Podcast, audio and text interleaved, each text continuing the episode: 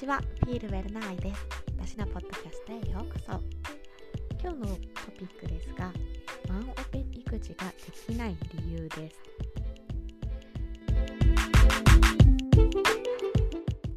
まずこの、えー、本題に入っていく前にですね、えー、聞いてくださっているリスナーさんにちょっと質問があるんですけれども、あなたは自分のことが好きですか？私は自分のことが大好きです。今大好きです、えー、即答でね答えられるようになってきたところなんですけれどでも正直1年前ぐらいの私にこれをもし自分で質問したらまだね即答で大好きなんて言えなかったなって思っています。なんですけれどずっとずつ、えー、変わってきて自分が自分のことを好きにねなれるようになってきたのでそうすると自分らしさっていうのがどういうことか分かってきて心地よく入れるようになってきました。なので今これを聞いてくれるリスナーさんが今自分自身はすぐに自分のこと好きって言えないかもしれないけれどもそれでも少しずつ、えー、自分のことをね好きになって自分らしく心地よく妊娠期を過ごしたり出産、えー、育児をしていってもらいたいなと思っています。ではですね本題に入っていこうと思うんですけれども、えー、ワンオペ育児ですね。これって今もうワンオペってもうみんなの一般的な認識としてあると思うんですよね。普通っていうか当たり前になってきているっていうかもう珍しくない言葉ですよね。ワンオペ育児で、えー、ちょっと私遡ってみたのが4年前ぐらいにこの言葉って流行ったんですよね、えー、ワンオペ育児で流行語大賞にノミネートされるぐらいの、えー、流行り具合だったんですよね。でそれがもう今ではなんか一般的になってきてるかなっていう感じがします。なんですがでもワンオペってこう私の周りを自分自身の周りを見ても友達がしていたりとかするんですけれどもでもワンオペって本当はできないものなんですよ。難しいもの。それが周りがね、えー、みんなやってきてるやってる人が、えー、増えてきたからなんだかこう普通になってきてるっていう気がするんですけれどもんか改めてちょっとこの記事を自分で読んだ時に、えー、やっぱりこんなにすごいことを、えー、やってるんだっていうのがありなんかそういうことも含めてちょっと、えー、得た情報を共有したいなと思っています。でワンオペ育児ってそもそもママの脳の作りとして、え、できないんですよね。難しい本当にっていうものです。でそれがまあ何かっていうとそもそも子育て自体を一人でできる一人でするっていうのが本当に難しいことなんですよね。でそれが、えー、ワンオペで子育てもして、えー、家事もしてなおかつ仕事もするっていうママが増えてきてるっていう中でか本当に私は、えー、信じられない世の中だなって思ったりしています。で子育てっていうのがそもそもその一人では育てられない。じゃあどうするのかっていうと共同育児なんですね。そう子育ては一人で子育てするものではない。共同で誰かと一緒に育てていくものっていうのがもうママの脳としてもインプットされているんです。それが一つワンオペができないという理由につながってくるんですけれども。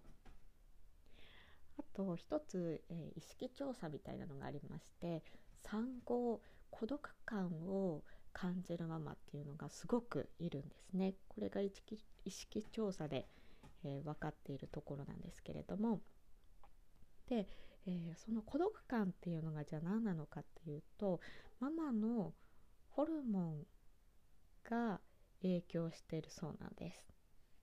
産後エストロゲンっていうホルモンが減少することによって、えー、ママの体も心も孤独感を感じるようになっているそうなんです。でちょっとこのもうちょっと詳しくお話ししていくんですけれどもまず人がですね人間に進化した原始人がいて、えエンジンがいてでそこから人間に進化してきたっていうのがきっかけになったのが約700年、ま、700万年前っていうのが言われています。でここが人とチンパンジーとかお猿さんとかが分かれてきたところになるんですけれどもで、えー、人とチンパンジーのちょっと違いっていうのを共有ここをね違いっていうのを知ったので、えー、共有したいんですけれどチンパンジーって5年間1人で子育てするんですって。1人で。なのにえノイゾーレノイローゼか。ごめんなさい。ノイローゼがないんですって。でかつ1人で子育てするからあの5年間次の子を産まないそうです。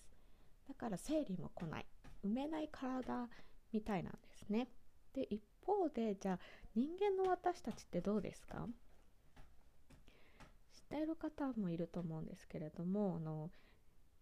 産後ママの体ってすぐには生理は来ないけれども早い人だと数ヶ月でだいたい1年ぐらいで生理が戻ってくるんですね。で生理がまた来てそうすると子供が産めるっていうことなんですよ。そうするとどうですか？最初に産んだ赤ちゃんはまだ1歳とか2歳とかすごく子育てで手がかかる時期でもあるそんな中で次の子を産むっていうことをした時に結構もう本当に物理的にもママが大変になってしまう。そんな中でもでももう人の体としては次の子を産めるっていうことができるわけなんですね。だからこそ、えー、共同育児なんですよ。みんなで子育てしていく。だからこそ、えー、毎年赤ちゃんが産める体でもやっていけるそうやって人は、えー、繁栄してきたってことを言われているそうです。で私自身が今、えー、娘のミリアが半年、えー、6ヶ月経ちました。で、えー、私は、え母乳をミルク寄りの混合で今育ててるんですけれどもで母乳もちょっとまだあげていてで母乳をあげている人って生理がねあの戻ってくるのが遅いって言われたりするんですけれども、まあ、本当にこれはね個人差があるようで母乳をあげてても、え数ヶ月できたっていうママさんもいますしで私自身は、えー、ミニアが6ヶ月今6ヶ月になったところで私も生理が再開しました。えー、ちょっと話を戻していくんですけれども、えー、とは言っても現実問題今の時代ってなんかすごく難しいなって思います。日本って特にそうなんですけれどもあの核家族が増えていてで共働きも増えていてそうすると、えー、ワンオペ育児がこ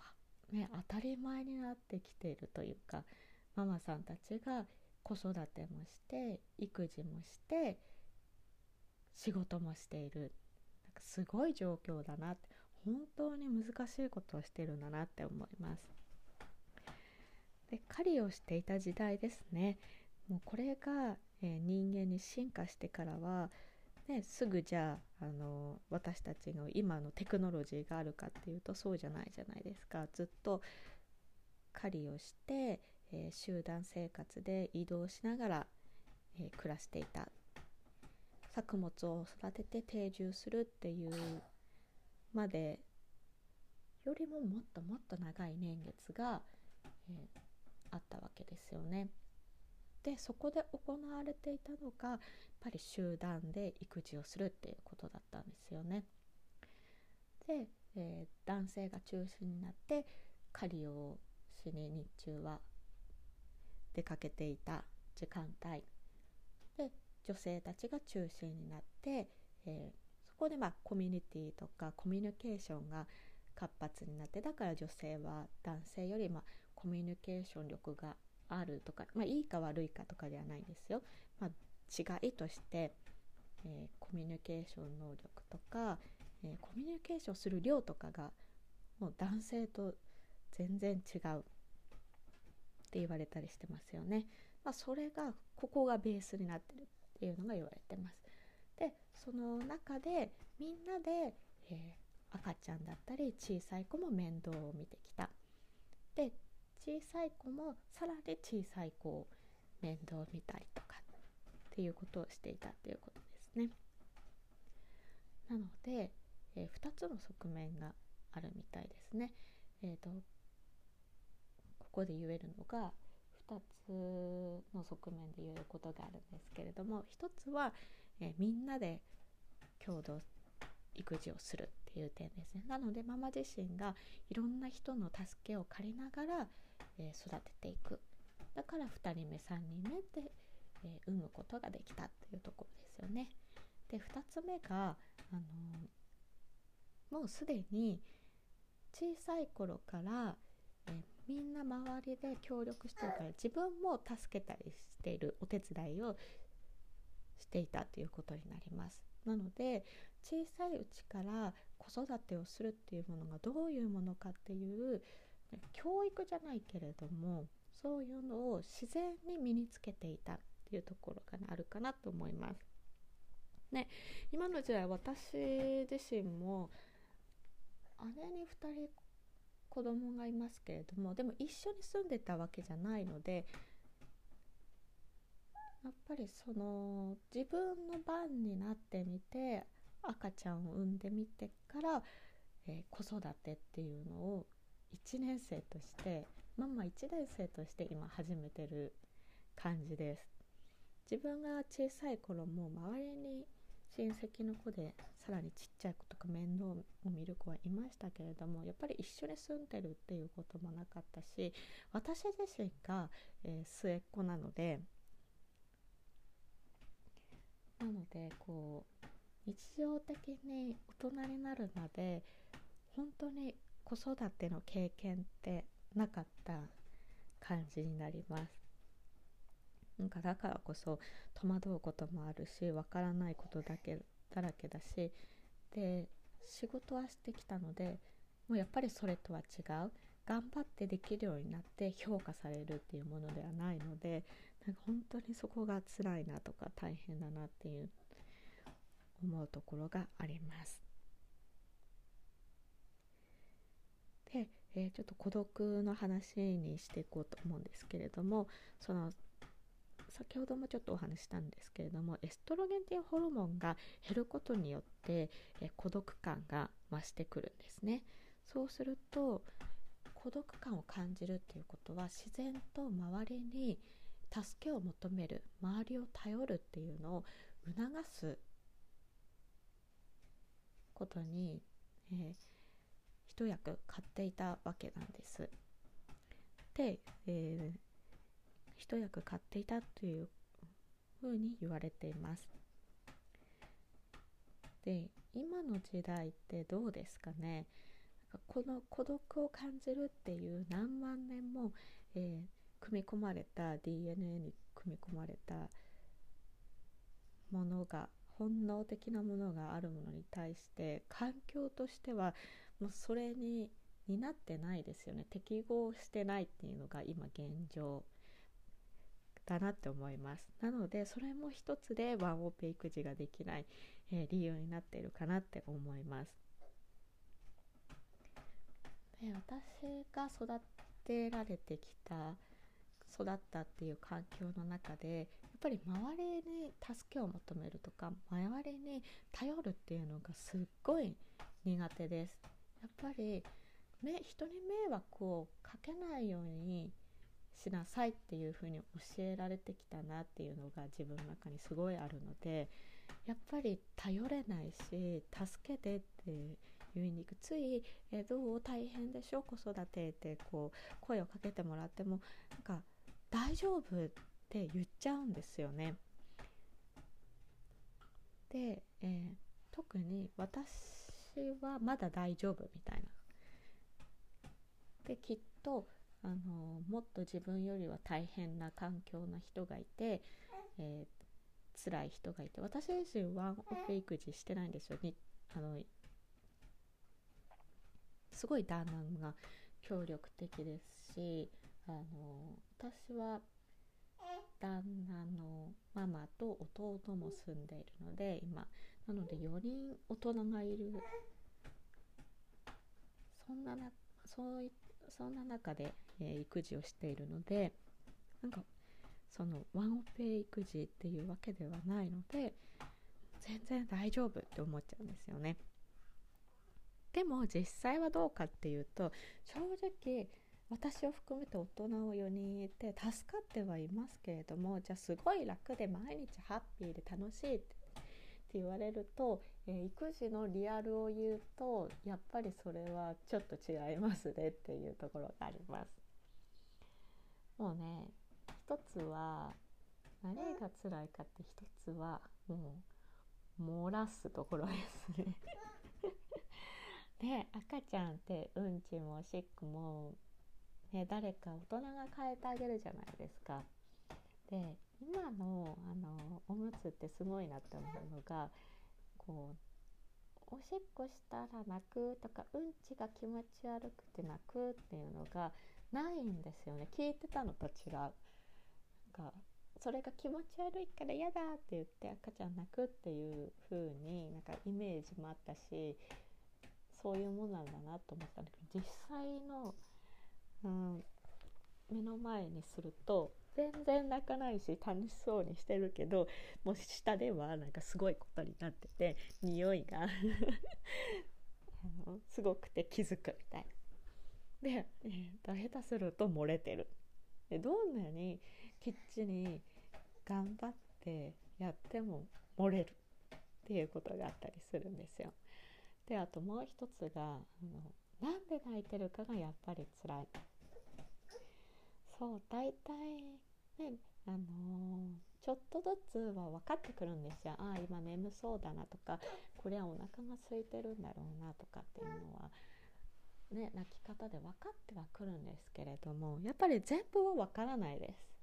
もう本当になんで泣いてんだろうっていうのがもう1時間2時間平気で続くことがあってやっぱりそうなると全部一人で受け止めちゃうとすっごい辛くなってきますね。しんどくなってきます。そういうことがあったりするのであの私自身がワンオペ育児してないけれどもそれでも子育てで、えー、いっぱいいっぱいだったり大変なこともあったりします。そうそんな感じでね思うことがあるんですけれども。でもこのワンオペ育児ができない理由っていうのが自分自身も知って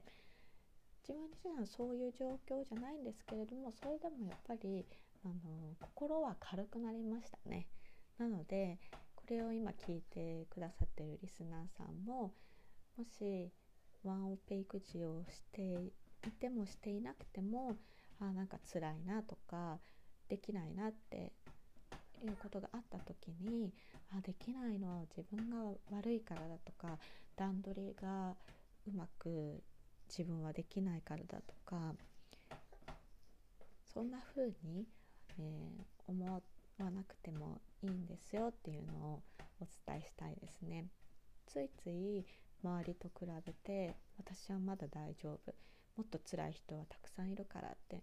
思っちゃうこともあるかもしれないんですけれども私が好きな言葉で「あなたはあなた私は私」なんですよ。なのででちょっと言い方が冷たく感じるかもしれないんですけれども今優先すべきで考えるのは、えあなた自身だけを考えていいんです。なぜかっていうとあなた自身の人生を生きているのはあなただからです。かつあなたの人生を生きれるのはあなただけなんです。だから私もそうです。私の人生を生きられるのは私しかいないです。なので自分のことを大事にして自分らしく心地よくそれでも辛いことはあるんですけれどもやっとそんな風に、えー、自分らしく入れて心地よく入れる状態が多い中で、えー、日々を過ごせるようになってきたのでこれを聞いてくださってるリスナーさんで、えー、自分もそうなりたいなっていう、えー、一つのきっかけになったり自分のことをダメだなって思わなくていいんだ。そもそも、えー、そういうふうな、えー、脳の作りになっている。でワンオペっていうこと自体ができない、えー、脳の作りになっているんだなって思ってもらえたら嬉しいなと思います。もしそれでもなんかずっと辛い状況が続いてる、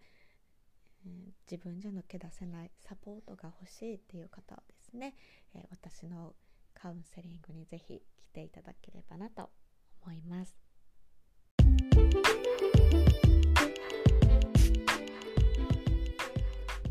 ここまで